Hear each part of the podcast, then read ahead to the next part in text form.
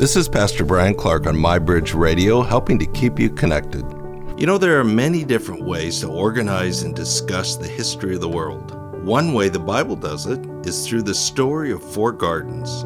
The first garden is the delightful paradise known as the Garden of Eden. Genesis describes it as a place of pleasure, a place where people made in the image of God could walk with God in soul satisfying relationships.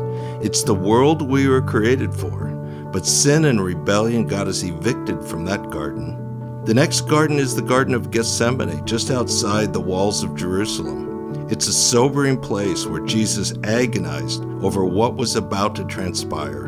In less than 24 hours, he would die on a Roman cross to pay the penalty for our sins.